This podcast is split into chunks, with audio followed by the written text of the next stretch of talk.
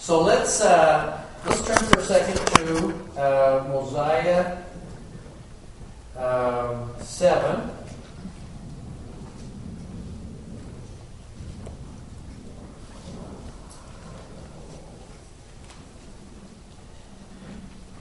Now remember that just prior to the days of King Benjamin, there were a large group of people that decided that they would, en masse, go up to the land of Nephi. Now, which is kind of a fascinating thing. Why were the Nephites in the Promised Land in the first place? God put them there, right?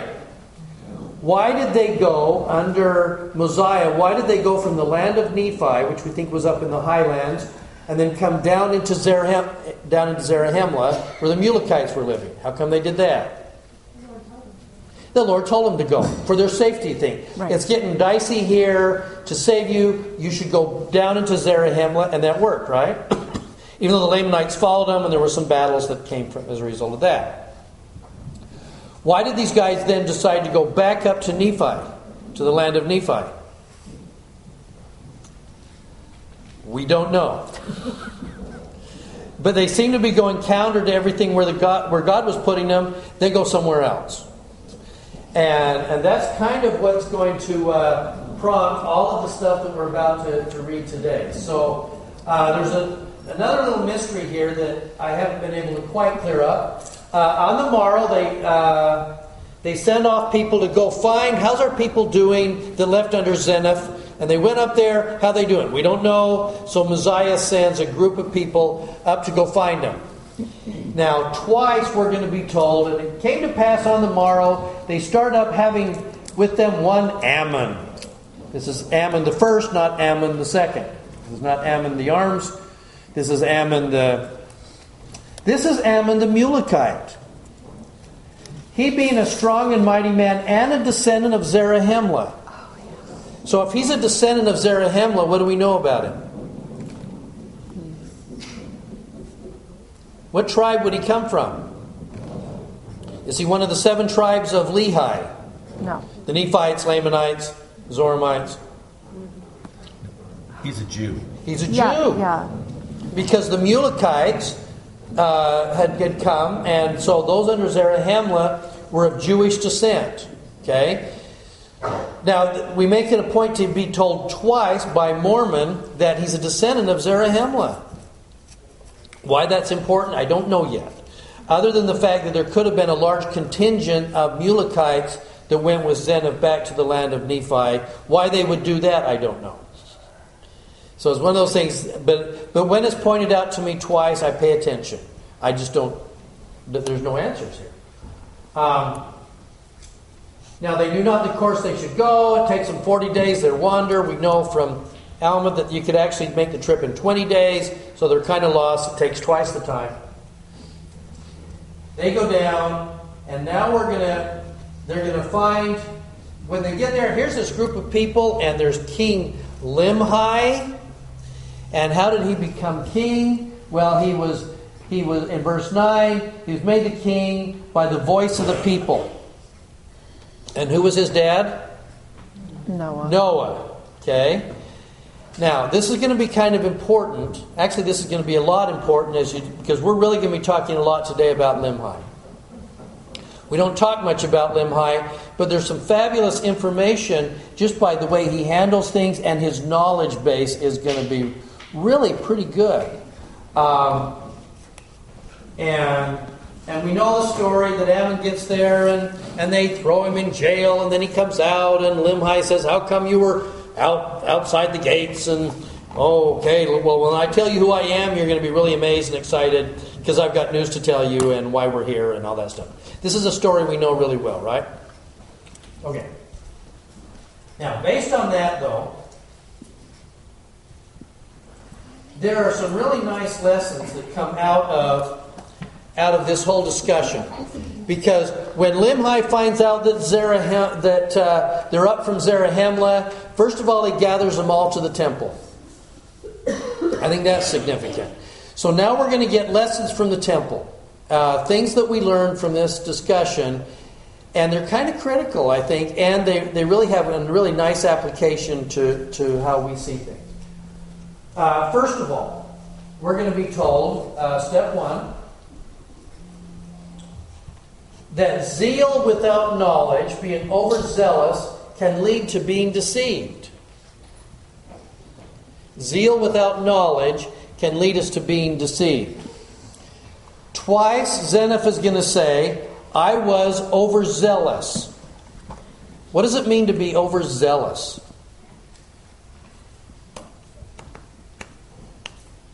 Reckless. Bit reckless? Okay. Maybe the excitement of the world versus the peace and calmness of God. Okay, so it may have defeat, because we're trying to separate out here between being obedient and maybe being overzealous. Okay? I think it's being so committed to a cause that right or wrong, we follow that cause. What if it's a really righteous cause? Yeah.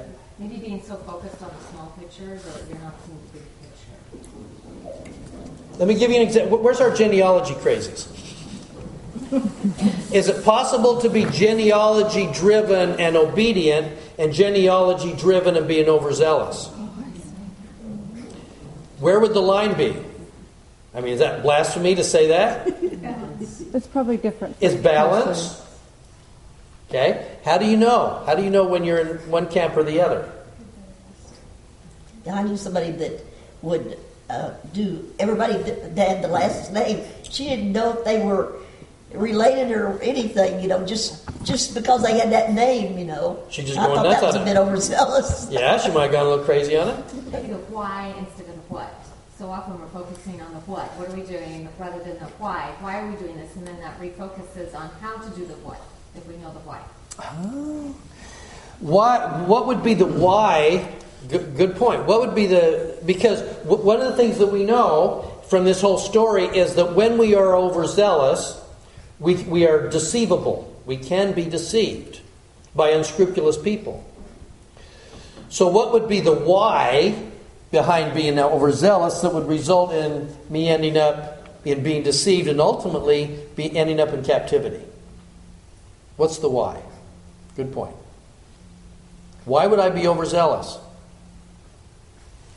You do it for your own power and recognition.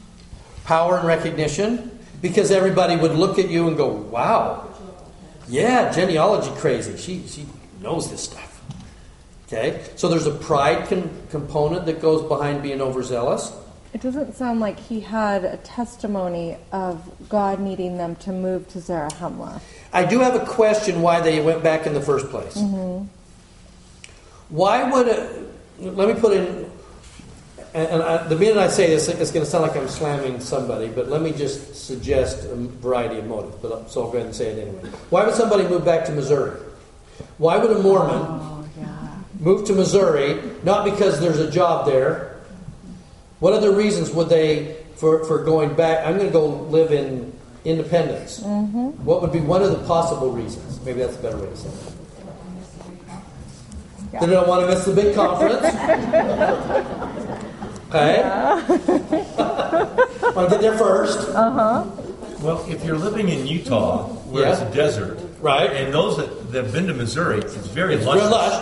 So you're going for the climate. And but the soil is black and it's that's right. I'm here, the best soil in the world. I am going to move to Independence, Missouri, because it has great soil and is better than Delta. Utah. Well, you've been to Delta. Yes, I have been to Delta. Why else might a faithful Mormon, a bit overzealous, why might they end up in Missouri? Over-anticipating. And we got to get there first. And I got to get our land, because this is where everybody's coming. And what would be the difference between, and again, I'm assigning motive, and I know I'm characterizing this, so it's over the top, right? It's caricature. What would be the difference between a Utah Mormon and a Missouri Mormon in Independence. Wow. Now, this is kind of off, but we went to Missouri to Atamandayarma and the missionaries there, but they loved it. But they were told not to come back and buy land there, not return missionaries.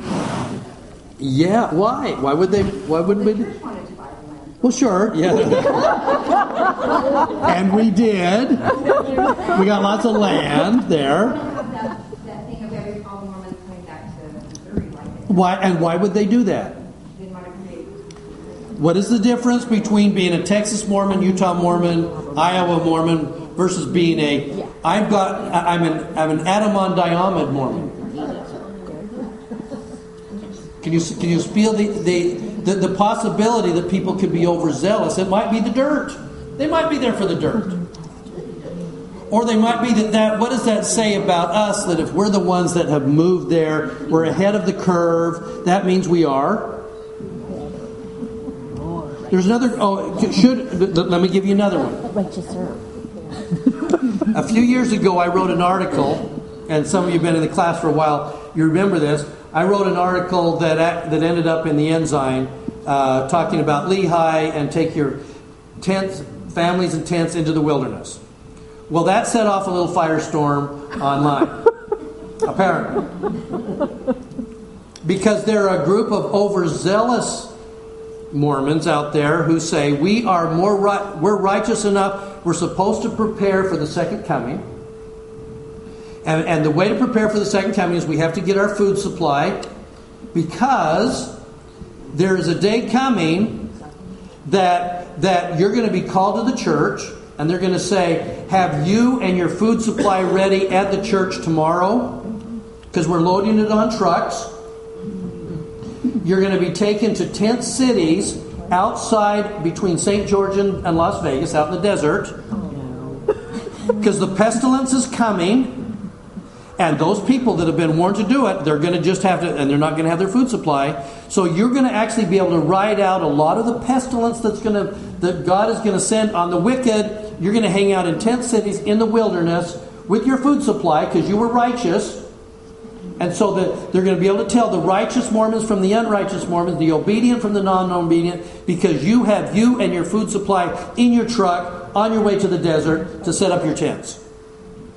Oh. And there were people online, as they looked at my article, take your family and tents into the wilderness. They're going, see, the church is warning subliminally. To have your food supply ready because the trucks are coming soon. Now, you've been living in Utah, am I crazy? Are those out there? Totally. Yes. They're out. I have good friends that believe that. They're part of the tent people. Oh. Right. And how do you tell the really righteous Mormons from the super righteous, the obedient from the overzealous? They're going to get these little hobby horses that go, how do I distinguish that I am more righteous than my fellow saints? And so we look for these prideful kinds of things, and I think the why is very much that. I think the why is very much we're driven by pride. Why would these Nephites want to go back to inhabit the land of their fathers in Nephi? Put themselves back in a dangerous situation where God told them to leave. They thought they were, and somehow they're going to be a little bit more righteous as a possibility. I'm going to put, God told us that it was dangerous. We're going to go back into that situation to inhabit the land, and because we're going to be more righteous, I think, is one possible motive. We don't know for sure. Yeah. I wonder if they just wanted to go home. Well, as I've looked at that, the thing that's fascinating about this is that they may have had homes, but they've been in Zarahemla for now probably, I don't know, 50, 100 years, something like that. Oh. And why they would now go back, I don't know. I really don't. I thought it was other than the fact that this is where Lehi and our fathers were, and we're going to go back. That's why I think there's a parallel for us in Missouri. This is where our fathers were. Now, just because I would really love to move back to Nauvoo has nothing to do with that. Okay, we need mine. Because when I talk about moving back to the land of my fathers, I think, okay, yeah, but the mobs are gone, so it's safe. Okay, so one last thing before we go on here. How do we guard then against being overzealous? Follow the prophet. Okay? I'm not sure that Mosiah or King Benjamin would say, why don't you guys pack up everything and take your tents and go to the land of Nephi. This is something that they kind of did. Now,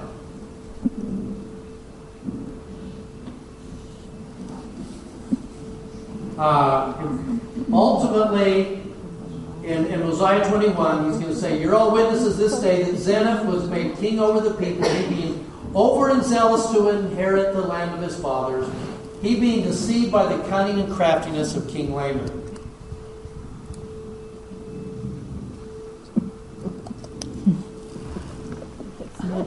Elder McConkie. Okay, so that's not Elder McConkie. It's a younger picture of him. Fanaticism is the devil's substitute for and the perversion of true zeal. It is exhibited in wildly extravagant and overzealous views and acts. It is based either in unreasoning devotion to a cause, a devotion which closes the door to investigation and dispassionate study, or an overemphasis on some particular doctrine or practice, an emphasis which twists the truth as a whole out of perspective. We get into what we call hobby horses, right? It's all about... I've told the story before. Let me just... I apologize for those of you who've heard the story. There is an old anecdotal story. I don't know if it's completely true or not. About in the early days of the church, there was a group of deacons, and they had a deacon's quorum advisor, an older gentleman who was his hobby horse was the second coming. And every lesson that came up, he would tell about the second coming, and it was always about the second coming. And finally, the deacons. Finally got so kind of tired of all of these things, they snuck into his chicken coop one night. They took an egg, and they wrote on the egg, the second coming will be next Thursday. And they slid it underneath the chicken. So Deacon's Quorum Advisor comes rolling out in the morning, and he's gathering the eggs and everything, and he gets the eggs. And there it is. It's written on the egg. Okay? So he gets to church and he brings the egg with him and he tells the bishop he needs a minute. And now the deacons are sitting like getting ready to pass the sacrament and they're a little mortified because it's like this is about to come home to roost. See what I did there? Okay, yeah.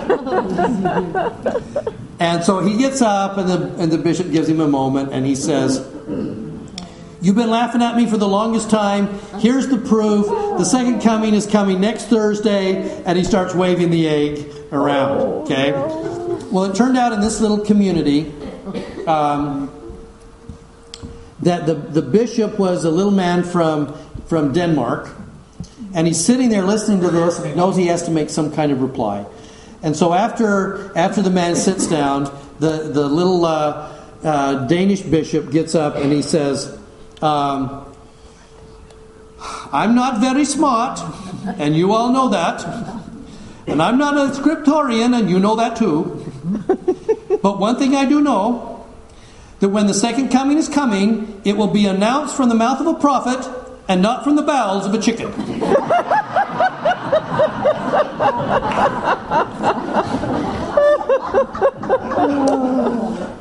I think sometimes we kind of get into those kind of things.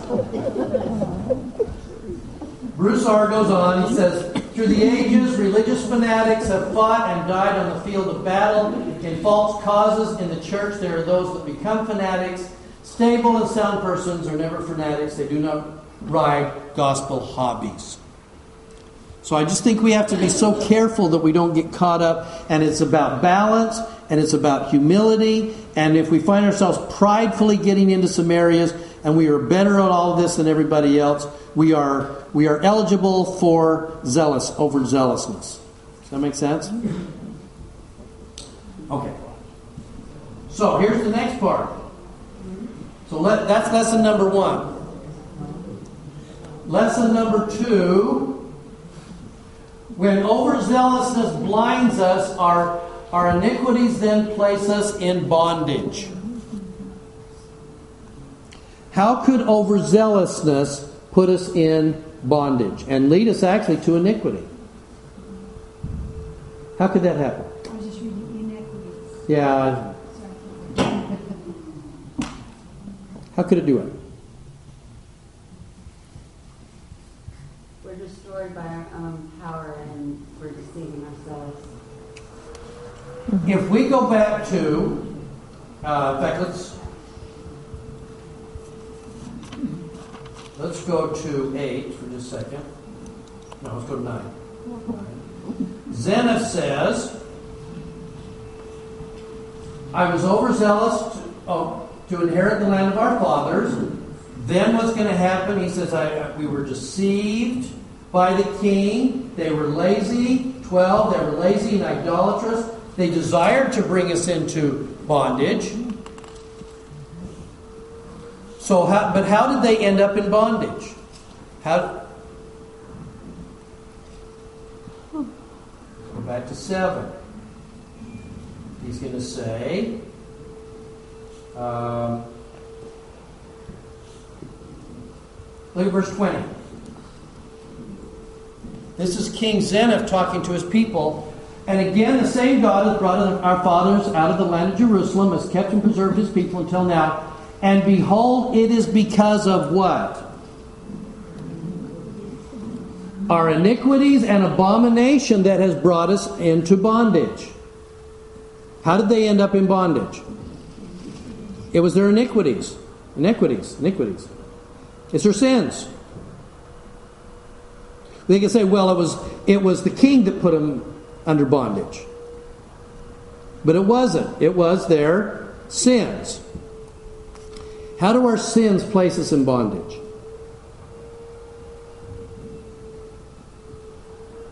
One thing, I think it keeps us from seeking the Lord. One thing our sins do is it blocks the Spirit so that we're not able to hear it very well. You're right. So now we're kind of more adrift on the ocean. Okay? How else? Yeah. Sometimes it reduces our choices. How does it do that? He says that it reduces our choices. How does it do that? Well, it might be the kind of sin that is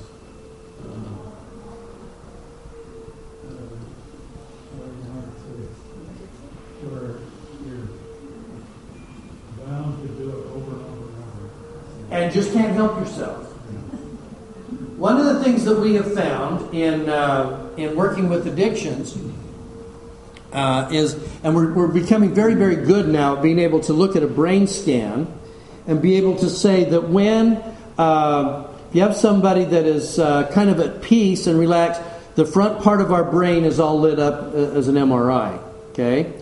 When we take somebody, for instance, that is addicted to pornography, and you give them any kind of temptation or stimulus, the blood, you can see it on an MRI, the blood shifts from the front part of the brain to the back part of the brain. It activates the more primal parts of our brain, but it's blood leaving the front part of our brain that leaves us less able to make proper decision making. So we are more likely to be deceived because we don't think nearly as well. Now when that happens, now we have the ability to kind of be then placed in bondage, because ultimately the brain can then begin to develop new neural pathways about how it handles stress, how it handles pain, how it handles pressure. For most of it, the front part of your brain says, if there's a problem coming up, I need to figure out a way to solve it. When an addiction is in place, your brain goes, we just need to find a way to soothe it. We need to find a way to mellow it. We need to find a way to just feel better. It won't solve it, but at least we'll feel better while we're not solving it. And for most of those, the brethren especially, and women, but those that really struggle with pornography, we talk about how long it takes from being some kind of stimulus to them responding to it, and it can happen. It's about that fast. Amazing thing about pornography, it's like 2 clicks. Here's a picture, there's a click, and I'm there. It happens before the front part of their brain ever goes, what? What was that? Okay? So it's this whole idea then of that we can then be easily placed in bondage. Think about, for instance, if you look at section 89 of the Doctrine and Covenants, which talks about the word of wisdom. What do we find out about, in about the first verse of section 89, what do we find out about men in the last days? They're what? Conniving? Yeah, what's the word that's used? Conspiring. That's the word. Conspiring to do what? Those that sell alcohol and those that sell cigarettes and those kind of things, how do they connive? Yeah, false advertising. And so what they're selling you is you're going to feel these kind of things, but really they don't tell you about the addictive part of this. Okay? So we actually set ourselves up then to have some kind of... it then places us into bondage. Bondage to our addiction, bondage to our sins. I was listening not long ago on the news. There was a lady that had an addiction to crack cocaine, and she had little kids, and the police had repeatedly been over, CPS had been over, and said to her, if we catch you one more time using, you're going to lose custody of your kids. And it scared her to death. There were a lot of tears and pain and stuff. I'm sorry. I love my kids. I don't want to lose my kids. I will be better. And then she used that night. You go, well, what kind of decision making is that to not... And then somebody called. The kids were gone the next day.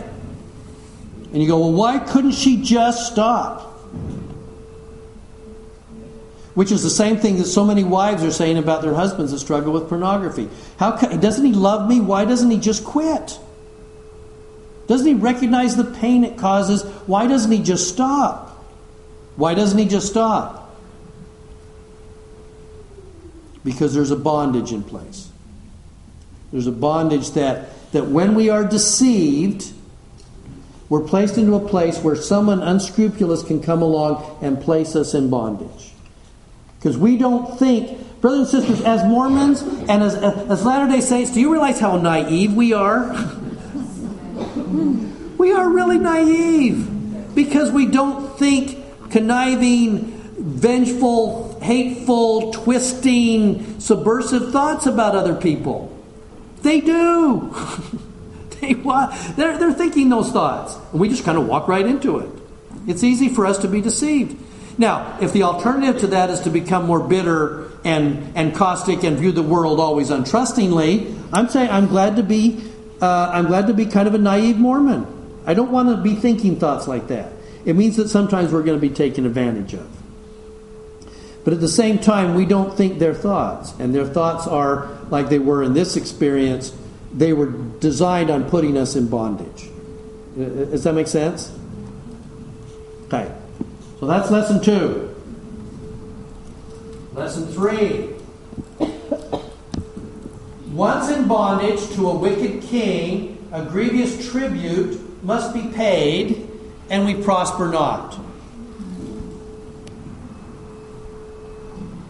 If we back out here to 29,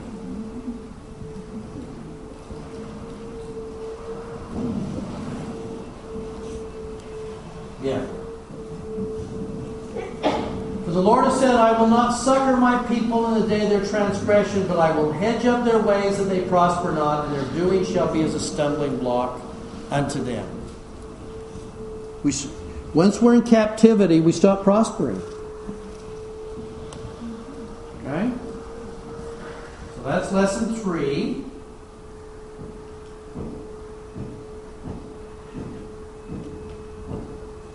Now, this is where I think this becomes kind of important to us.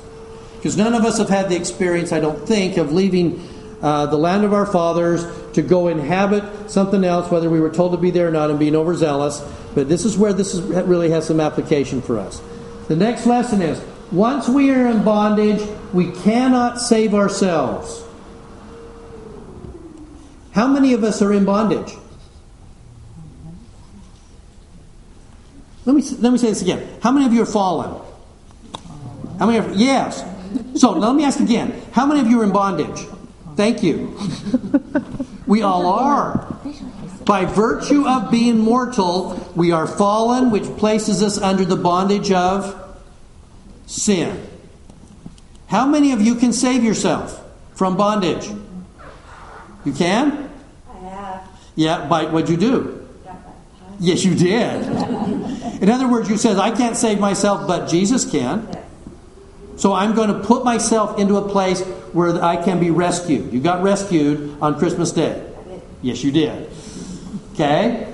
Once we're in bondage, we cannot save ourselves because our many strugglings will be in vain. So I love this hope that comes to these guys when here comes Limhi telling his people at the temple, he spake unto them on this wise, saying, O my people, lift up your heads and be comforted, for the time is at hand and is not far distant, that we shall no longer be in subjection to our enemies. Yes, we were overzealous. Yes, we got deceived. Yes, we've done these things. Yes, my father was kind of a jerk. But the time is not far distant. We will no longer be in subjection to our enemies.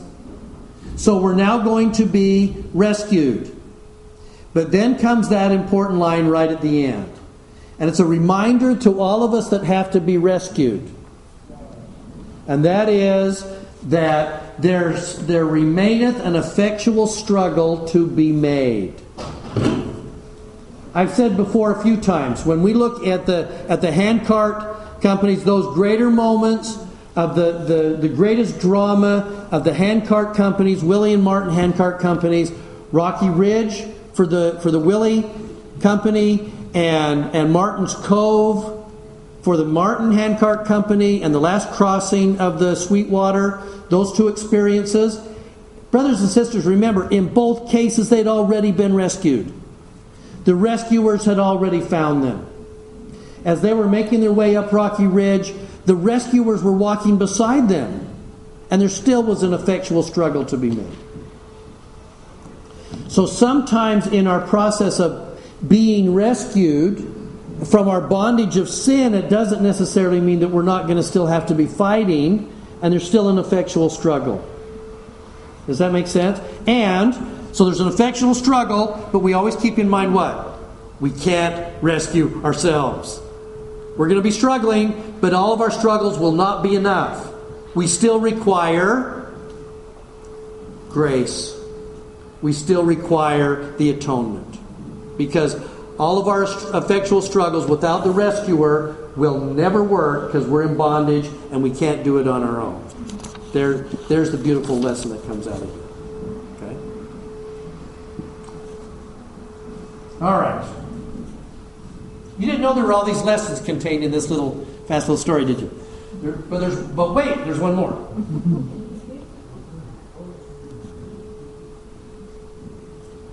God rescues us when He actually sends people to go find us, and they may look like missionaries.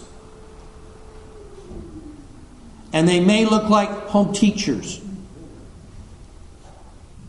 And they may look like a bishop. God rescues us when we turn to Him. Let's go back to verse 33.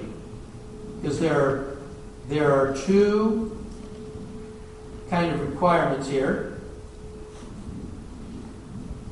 Now, the promise of the Lord is fulfilled. You're smitten and afflicted. We'll get into that one in a second. But if you will turn to the Lord with a full purpose of heart. Listen closely. Where does overzealousness live? Where does pride live? It's the way we see ourselves. It's the way we think. It's the way we view ourselves. Where does full purpose towards the Lord live?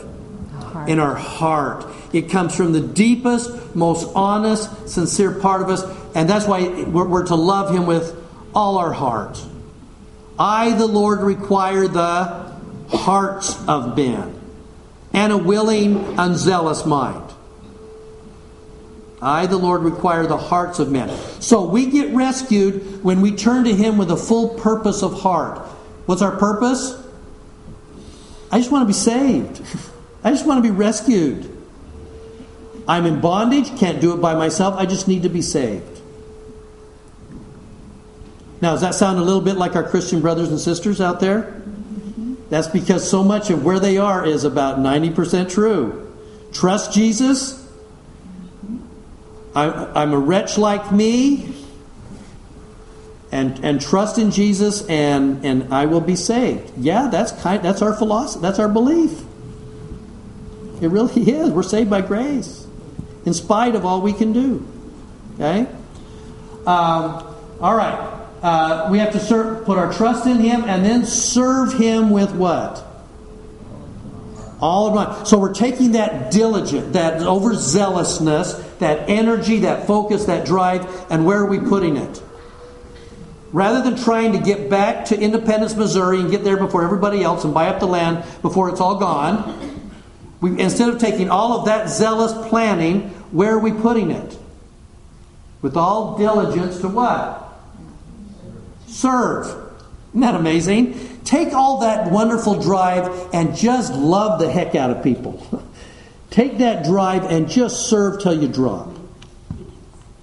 Just, you know, we had started yesterday morning, had a high council meeting at 6:30. You know, the state presidency was there about an hour before, and we just went. And then we did all of our meetings and everything, and then I had the elders quorum president said there's a visit that we need to make. Would you come with me to go visit? Right after church. And I'm thinking, I've already been here for 6 hours. Okay, I'll come. And as I'm sitting in there, and we're talking to this wonderful member of the church, this elders quorum president and I, I'm just thinking, it's so good for me to be here. I'm really glad that I got over my bad self and got over my attitude and just said, you know what? This particular moment may be the best thing I've done all day long, in spite of all those other meetings. And when we serve, sometimes we're battling that part of us that's still kind of in bondage to mortality. We're trying to get outside of ourselves. So, all right. So, questions on any of those? You kind of see the pattern. Right. Could you discuss verse 31? Yes. Hang on to that. That's where we're going. Okay. Now, I need you to know that one of the things that I have come to really realize is how much respect I have for King Limhi. Limhi is kind of a minor character in the Book of Mormon, right? The son of Noah. But I have to tell you, as I've been studying chapters 7 and 8, Limhi was a powerhouse. And we don't have very much from him. I would love to see a lot more from Limhi. Because his understanding of the Scriptures and understanding of the history of Israel is really good. It's very powerful. And the research that he's done to be able to do this is amazing to me. So let me hit you with a couple of things that he comes up with. First of all, let's go back to Mosiah 7:29.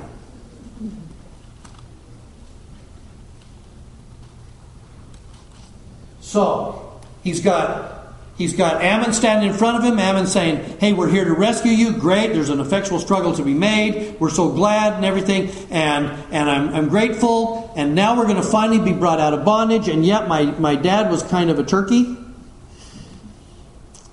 Now we're going to find out pretty quick within the next couple of chapters here. We're going to find out that I believe that King Noah was actually a pretty staunch Deuteronomist. He was very steeped in that salvation comes from the law of Moses. He really believed that solidly, and that he could justify so much of the other things that he was doing based on the fact that he kept the law of Moses strictly. Well, that's a Deuteronomist. So King Noah had some pretty good knowledge of the law. They lived the law of Moses pretty strictly. King Limhi, his son, is going to understand much more than that. He's going to transcend his dad and understand what really needs to be done. Now, after all of this, he's going to say, speaking about, here comes the rescuers to get him out of the land of Nephi. "For behold, the Lord has said, I will not succor my people in the day of their transgression." We're just saying, "I will hedge up their ways." And then he's going to say, again, "If my people sow filthiness, they shall reap the chaff thereof in the whirlwind." Now, I don't want to get too technical here, but I want you to see in 30 and 31, I almost did a slide on this. 30 and 31, we're going to get a Hebrew parallelism. And he's quoting from a scripture that we do not have. It's not available anywhere in the Old Testament. Probably coming from the brass plates. But it's very Hebraic in the fact that it parallels and it teaches us something. And the fact that Limhi would use it shows something about Limhi's understanding. Look at this parallelism. There's a root, and then the second part of the word changes. And then the same root, and then the word is different. But those two parallel. Okay.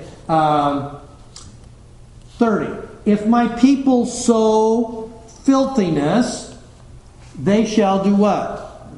Reap the chaff." Okay? Then look at 31. "If my people sow filthiness," same root, "they will reap the east wind." Okay? Now, let's take a step back so we can understand this. Because again, this doesn't exist anywhere in the Old Testament, this powerful thing coming from the Lord to a prophet. We don't know what prophet.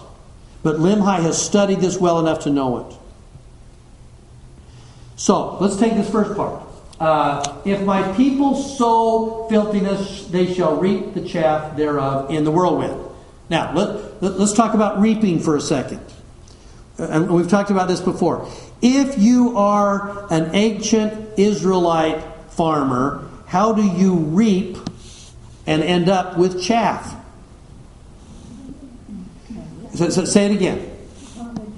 Okay, so we're going to take our wheat, and we're going to throw it up in the air, and we're counting on the breeze, we're counting on the wind to be able to do what? Blow out the chaff, and then the wheat drops through, and then we have the wheat, and if we haven't got enough, then we do it again. We throw it up, and the chaff keeps blowing off, and we just end up with the wheat. Okay, and the chaff blows off. Okay. Now, "If my people sow filthiness, they shall reap the chaff." Now, why would you, if you are sowing filthiness, why would you even get to the point where you are reaping? If you just reap bad stuff.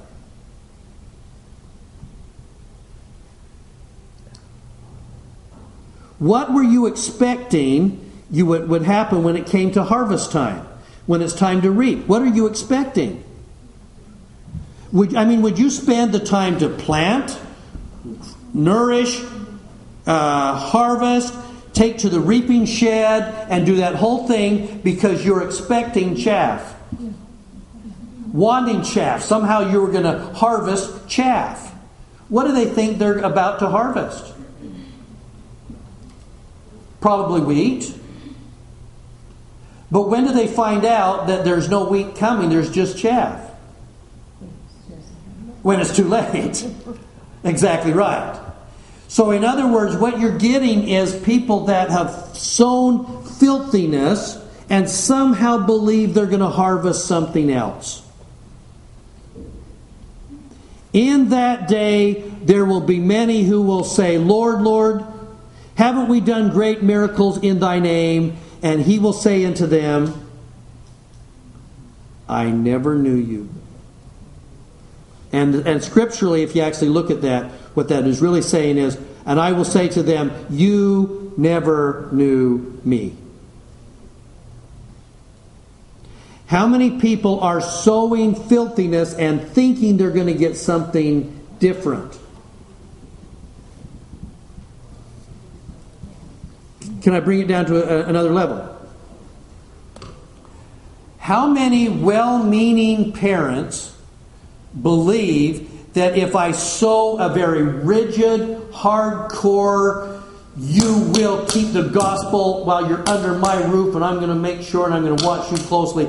They believe that at the end of the day, they will sow a loving, obedient child. A lot. And it's well-meaning. I expected, I did this for your own. Yeah, I was a pretty harsh father, but I really believe this was going to be for your best good. So I'm going to do all this stuff, and then I'm totally shocked when you're you don't stay in touch with me when you grow up and you move away, or you leave the church, or you hate the church, or you're, in other words, what has been reaped, what has been harvested is completely different than I thought I was sowing. I thought that if I sowed lots of partying and having a great time and lots of laugh, that what I would harvest somewhere down the road would be a happy life. How come I sowed all of this stuff and I harvested, I reaped addictions and unhappiness and sadness?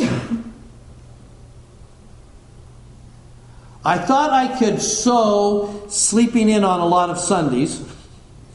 And somewhere down the road, I was going to harvest a testimony.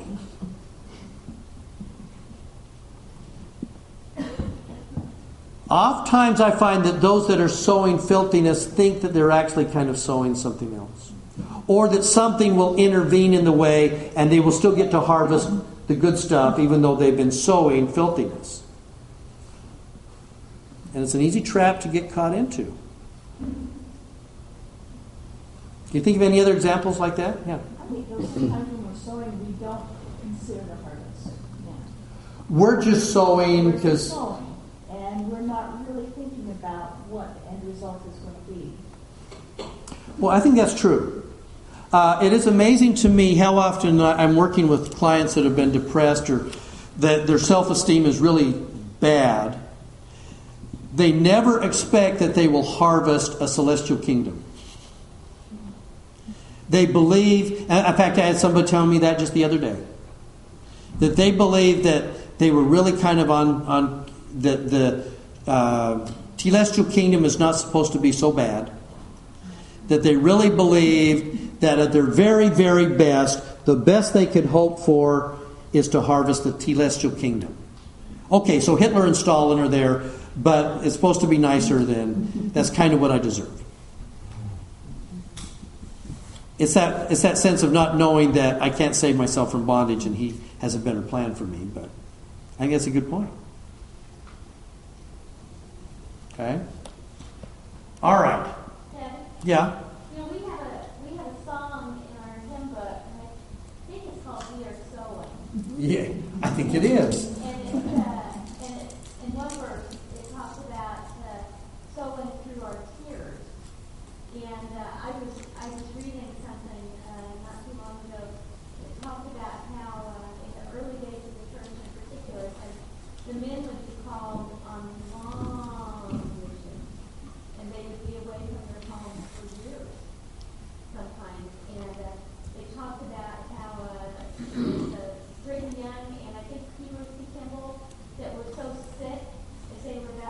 Yeah, yeah.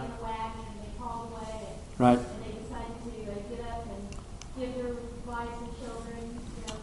Hurrah for Zion. Yeah, yes. and they talked about how they were sowing through their tears. Yeah. They didn't want to be gone from their families, but they were going, and it was sad, and it was hard, and all that. But what they reaped was phenomenal. Yeah. What they reaped basically saved the church. So sometimes we sow, sometimes it's hard. Yeah, it is. Okay, now. So now let's put the next part on here. So this is, if you understand this process. Now, he's going to say, if my people sow, verse 31, if my people sow filthiness, they shall reap the east wind. Okay. What would be an east, what's an example of an east wind in the Middle East?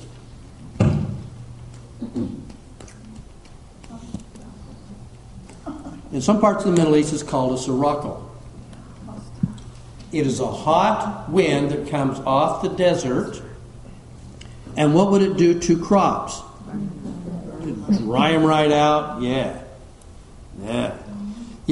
And in a lot of cases in the scriptures, if you look through the Old Testament, you're going to find that the idea of the east wind is paralleled to God's judgment pouring out. And so instead of being a light breeze that separates the wheat from the chaff, now you get a much stronger wind. That's what's in the parallelism. The wind separating the wheat from the chaff, now here comes this strong east wind, and it just dries everything out and destroys. Now, let me show you one other thing. And again, I don't want to get too technical on all this, but I really don't. I would love to know where Limhi's quoting from, because I find it fascinating. There is another parallel to this whole scenario, including the east wind, that is actually in Ezekiel. And so come with me for just a sec to Ezekiel 17. I put this in here.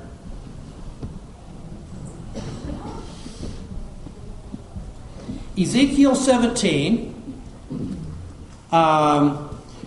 Let's take yourself back, kind of Old Testament time. When is Ezekiel? When is he alive? When is he prophesying? Do we know? Before Jeremiah. Ezekiel is one of the prophets of the exile.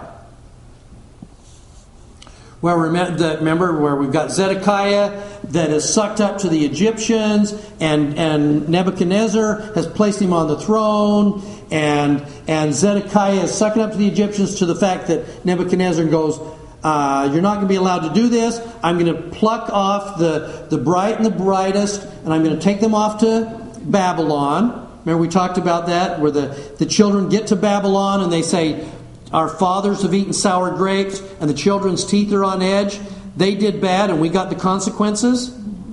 And so they grabbed Daniel and Shadrach, Meshach, and Abednego, and they haul them all off to Babylon. Remember all that? Ezekiel is one of the prophets of the exile. They're going to be hauled off.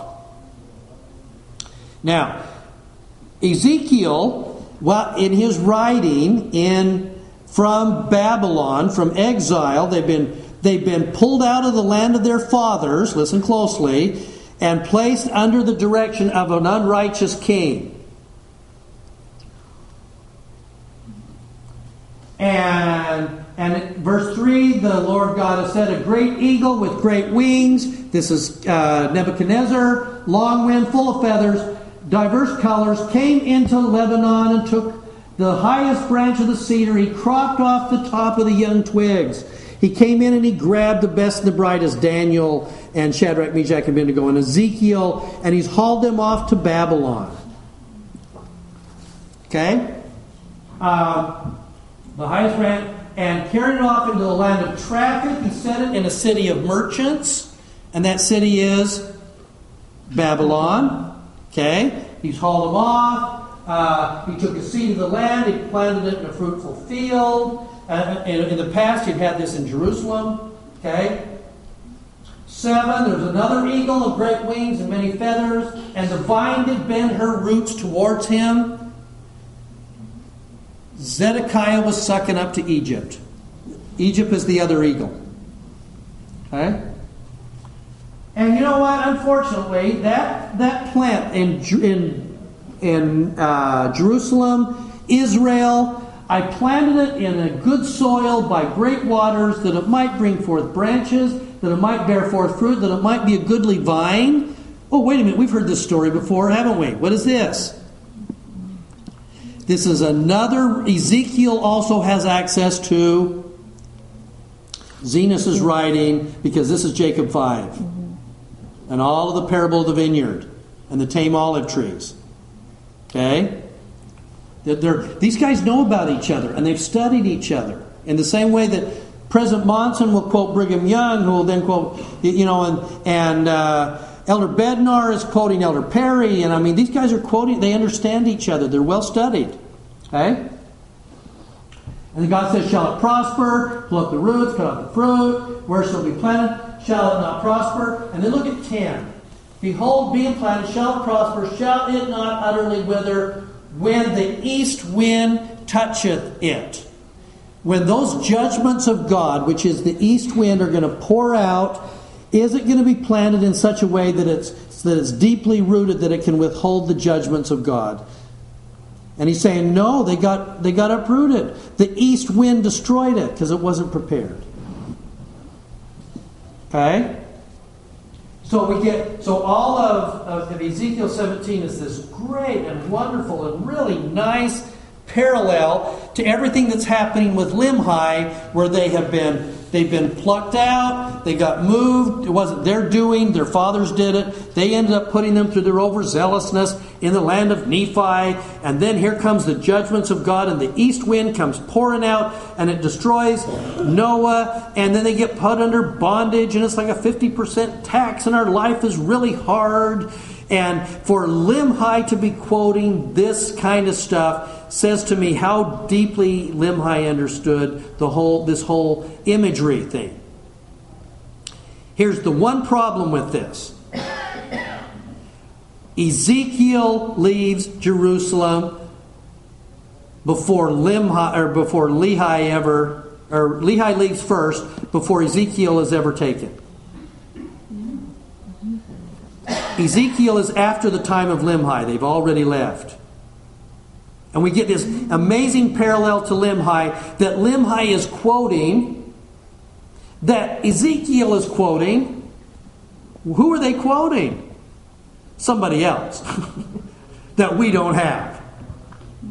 But it's powerful enough that this Limhi at this moment, trying to somehow have his people understand what's going on, he says, you know what? We are just like the prophecies that were made of Jerusalem, that if we didn't stand firm in where we were rooted, we might be destroyed.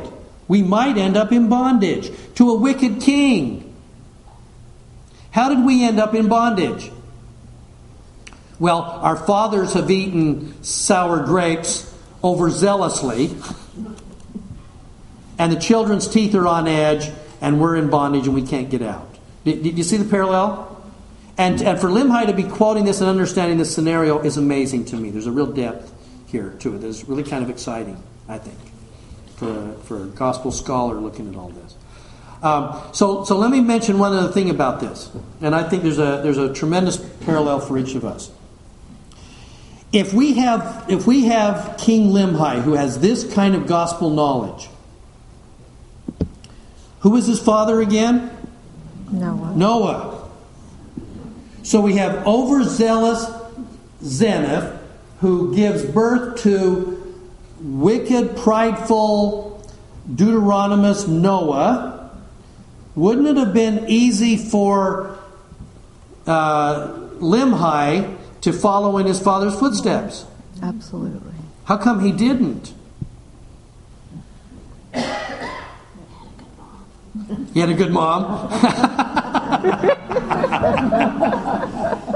For one thing, he saw his father's example and he learned from it. Now, let me just say, how many of you, either in your own experiences or with people that you know come from really dysfunctional, destructive families with a history, and you go back, and sometimes when I'm doing the histories of people, and we go, okay, yeah, my dad was an alcoholic, and his dad was an alcoholic, and this guy, beat his wife, and, you see this really destructive genealogy going behind him. And then right into, then here comes this person that is a child of that kind of destructiveness that says basically like Gandalf does in The Lord of the Rings, and he goes, "This shall not pass." All of this craziness stops here. All of this bad stuff ends with me. I will do whatever therapy, work, change, join the church. It ends, that stuff ends, and it starts with me, and I start a different set of traditions for my kids going forward. That's Limhi. I will not continue the destructiveness of the past. And we say, well, we're kind of bound history by our genetics and by our history. Not necessarily. If we're willing to say, if you have a destructive history in your family, and you got a weird set of genetics, and you're battling all of this, and you look backwards, if you stand there and go, I'm in bondage, I need to be rescued, I can't do it myself, when those rescuers come, I'm going to serve with full purpose of heart, I'm expecting that the Lord's going to rescue me, then none of that craziness has to move on to the next generation. You stand in the crossroads, and it stops with you. Does that make sense? And Limhi is one of those people to me. He could have easily perpetuated. His dad was getting rich by really kind of going nutso, and he said, no, I'm going to be a gospel scholar, and he starts studying all of this stuff, and I'm going to show you one more before we get done that shows an incredible depth on his part. I was just thinking, he was probably in the same court when Abinadi was in there and Alma was in there. Might have been. And hearing all the prophesying from Abinadi, and he believed it. Could very have easily have said, if I'm King Noah and I've got my court of priests and I've got Alma sitting on there, you're right. Maybe my successor Limhi might also. I hadn't thought of that.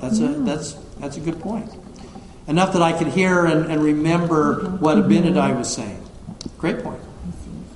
Okay.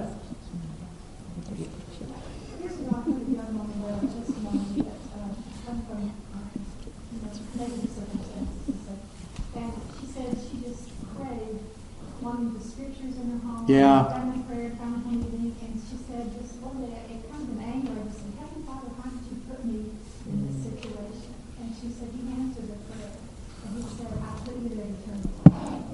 I put you there to turn the tide. Yeah, she's just saying that she had a friend that had been in one of those circumstances and wondered how come she was put in that position. I've mentioned before, I had a friend of mine that I went to school with. And his family was pretty dysfunctional. I know that Dad was probably schizophrenic. I know that his brother was schizophrenic. His mom had clinical depression, as did his sister. It was just kind of this really struggling family. Dad would show up occasionally. He'd come to church in just kind of overalls and no T-shirt. He'd just go sit on the. And he wasn't a farmer. He lived in a suburban neighborhood, okay? And yet my friend was president of his seminary and went on to become an attorney in Salt Lake. And you just wonder how come he rises out, how all that stuff stopped somehow with him. How he did that, I don't know.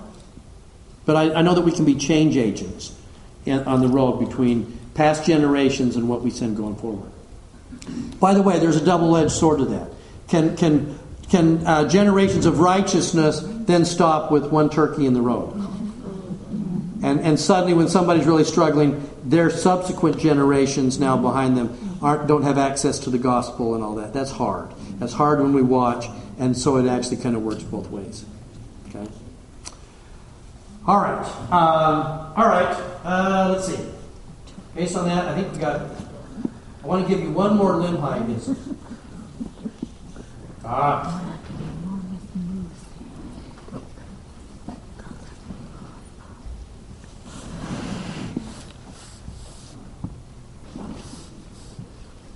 We may or may not get to Sears. We might. We'll see. Okay.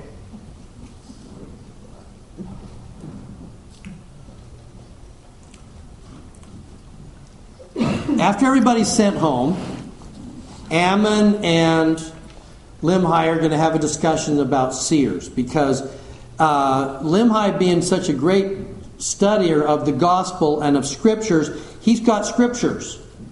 The problem is that they sent people off to try and find Zarahemla, couldn't find it, and who'd they find instead? The Jaredites. So they're going to come back with 24 gold plates. Gosh, I really love to study these things too. It's more books of scripture. Can I study it? But I can't read it. It's kind of hard. You have anybody that can take care of that? Mosiah goes, yeah, we got one of those people, and he's back there in Zarahemla, and he's got interpreters. He's got a Urim and Thummim. This is a second set of Urim and Thummim, separate from the brother of Jared's, we think.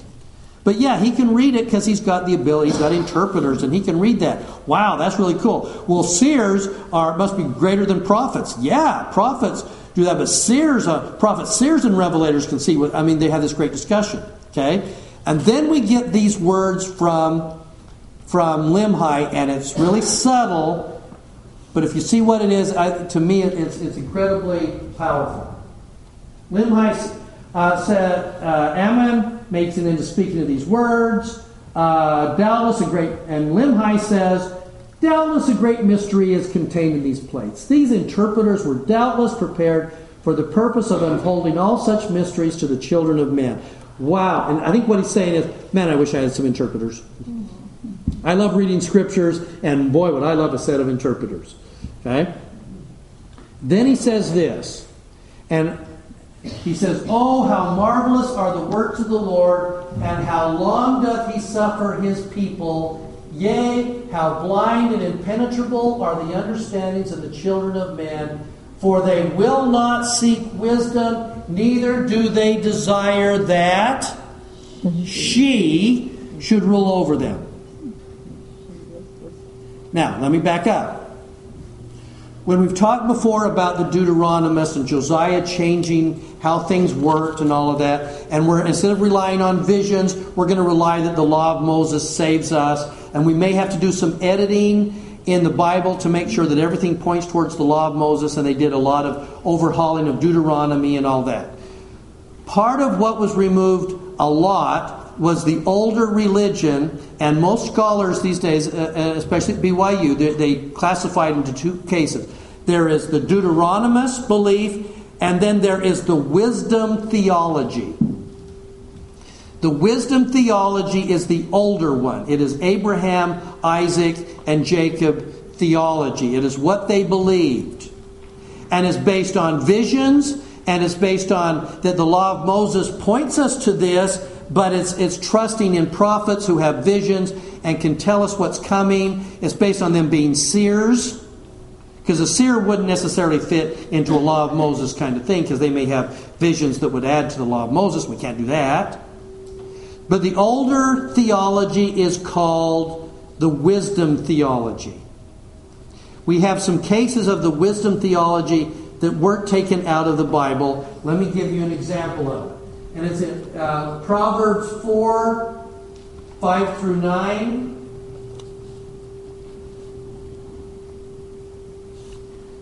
So I just hopped over here to Proverbs 4. Get wisdom, David says. Get understanding. Forget it not, or Solomon. Neither decline from the words of my mouth. Forsake her not. Wisdom. In the old theology, wisdom is always female. I wonder about that. There's a sense, she's wondering why. The wisdom theology is that this is Asherah, this is maybe the wife of God.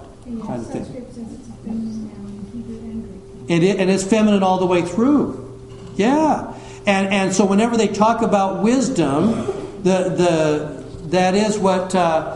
And that is where the Greeks turned it into wisdom is sophistry. Sophie. Philosophy is the wisdom, but it's always a her. When we stood in Ephesus and saw what was left of the massive library at Ephesus, one of the statues there was of Sophia, her wisdom, and it was always her personified as a female. Okay, forsake her not. She shall preserve thee. Love her. She shall keep thee. Wisdom is the principal thing. Exalt her. She shall promote thee. She shall bring thee to honor. When thou dost embrace her, she will give thine head an ornament of grace. A crown of glory shall she deliver to thee. 13. Take hold of instruction. Let her not go. Keep her, for she is thy life. You just get this wonderful sense. So, in my mind, there is no accident at all whatsoever. And in 20, he's going to go, for they will not seek wisdom, neither do they desire that she should rule over them. Limhi totally gets it. And he's totally steeped in the ancient wisdom theology. He gets it. And he gets that it's more important than the law of Moses. That, to me, there was a depth, but that just jumped out at me. And I went, wow, Limhi's a dude, man. This guy's got, he's really done some studying. Okay? And then, by the way, he's going to then finish, and he's actually going to quote Abinadi. Now, He may or not have been in the court of Noah. I think there's a pretty good chance that he was. But he must have been at the very least, at the burning of Abinadi. Because he's going to pick up on Abinadi's last words.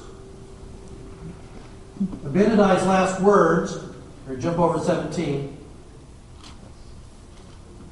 He's saying about Noah, yea, shall be smitten on every hand, shall be driven and scattered to and fro, even as a wild flock is driven by wild and ferocious beasts. Noah, in that day ye shall be hunted, and ye shall be taken by the hands of your enemy, and you will suffer, even as I, the pains of death, by fire. Okay? So, fascinating then that Limhi would then say, those that will not seek understanding, like my dad, that I have tried to change his ways, they are as a wild flock which fleeth the shepherd, and scattered and are driven and devoured by the beasts of the forest. And he's going to quote Abinadi.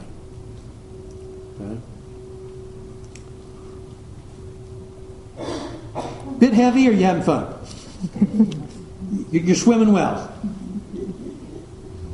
By the way, because we're not going to have time to do the seer thing, but let me just show you one last thing that I think was kind of fun, and it gives you an idea about where Limhi is. And it is verse 15 of chapter 7. When he gets the people at the temple, he's going to say to them, behold, we are in bondage to the Lamanites. We are taxed with a tax which is grievous to be borne. And now, behold, our brethren will deliver us out of bondage, or out of the hand of the Lamanites. And then listen. And we will be their slaves. For it is better that we be slaves to the Nephites than to pay tribute to the king of the Lamanites. Under the law of Moses, could you be a slave? That's right. We wouldn't call it a slave. We would call it an indentured servant. If you're in debt, I can put you in debtor's prison, or at the very least, I can make you you're in debt, you're my slave until you've paid off the debt. That's a very law of Moses thing to do. And he's saying, I know if you rescue us out of bondage, that we will then go back and we're going to be happy slaves. Because it's better to be slaves to you guys than 50% tax to the Lamanites. What did King Benjamin do when he was changing the affairs of the people about slavery? You remember? Looks like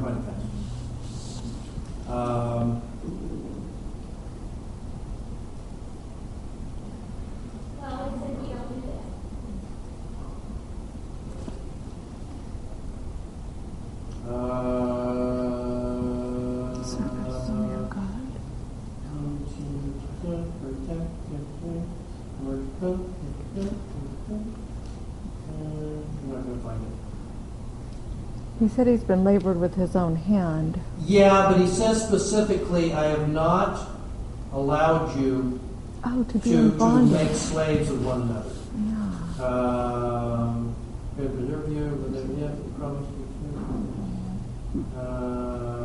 I'm not going to find it. That would be too easy.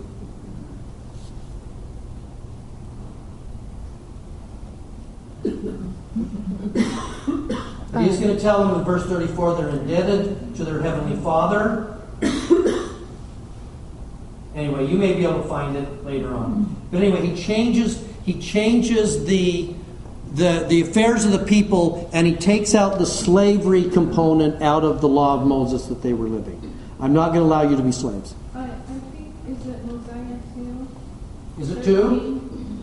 I think. 2 what? 13. Yeah, I was looking at that, but he's going to say specifically somewhere else that he wouldn't allow them to make slaves of one another. Yeah, that's what it says. That's it. Oh, then it's above it. It's above my feet. Thank you. Oh. Yes, yes. Nor that you should make slaves of one another. He took that component out. Limhi doesn't know that yet. That's why it is that that when they finally get everybody back together, that one of the first things in Mosiah 8, back over here in Mosiah 8:3. He also rehearsed unto them the last words which King Benjamin had taught them. Let me tell you how the rules now work, and it's based on the 5. Don't steal, don't plunder, don't commit adultery, no manner of wickedness. Those 5.